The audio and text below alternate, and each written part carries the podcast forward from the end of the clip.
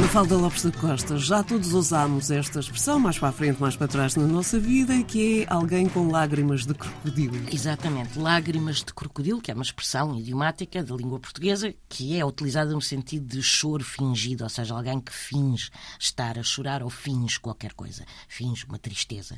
Dizer que determinada pessoa está a chorar lágrimas de crocodilo significa que está a fingir um sentimento que não tem. Ora, esta, esta expressão parte de uma velha crença descrita por Plínio Velho, segundo a qual os crocodilos do Nilo, no Egito, faziam um barulho parecido com um choro para atrair as vítimas, que obviamente espreitavam, queriam ver de onde vinha o choro e eram devoradas. E daí o fingimento do crocodilo.